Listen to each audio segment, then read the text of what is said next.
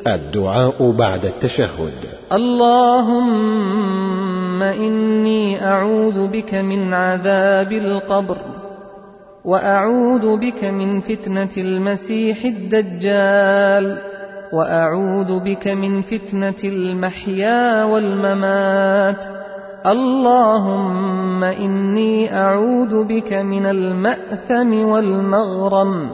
اللهم إني ظلمت نفسي ظلما كثيرا ولا يغفر الذنوب إلا أنت فاغفر لي مغفرة من عندك وارحمني إنك أنت الغفور الرحيم